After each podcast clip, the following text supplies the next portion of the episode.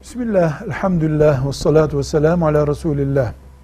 Kaç kişi kurban kesecekse büyük baş bir hayvanı, ineği mesela, düveyi, beş kişi keseceklerse bunlar hayvanın masraflarını, kasap masrafı dahil ortaklaşırlar. Ortak mesela kaç para düştü? 150 lira düştü, 150 lira verirler.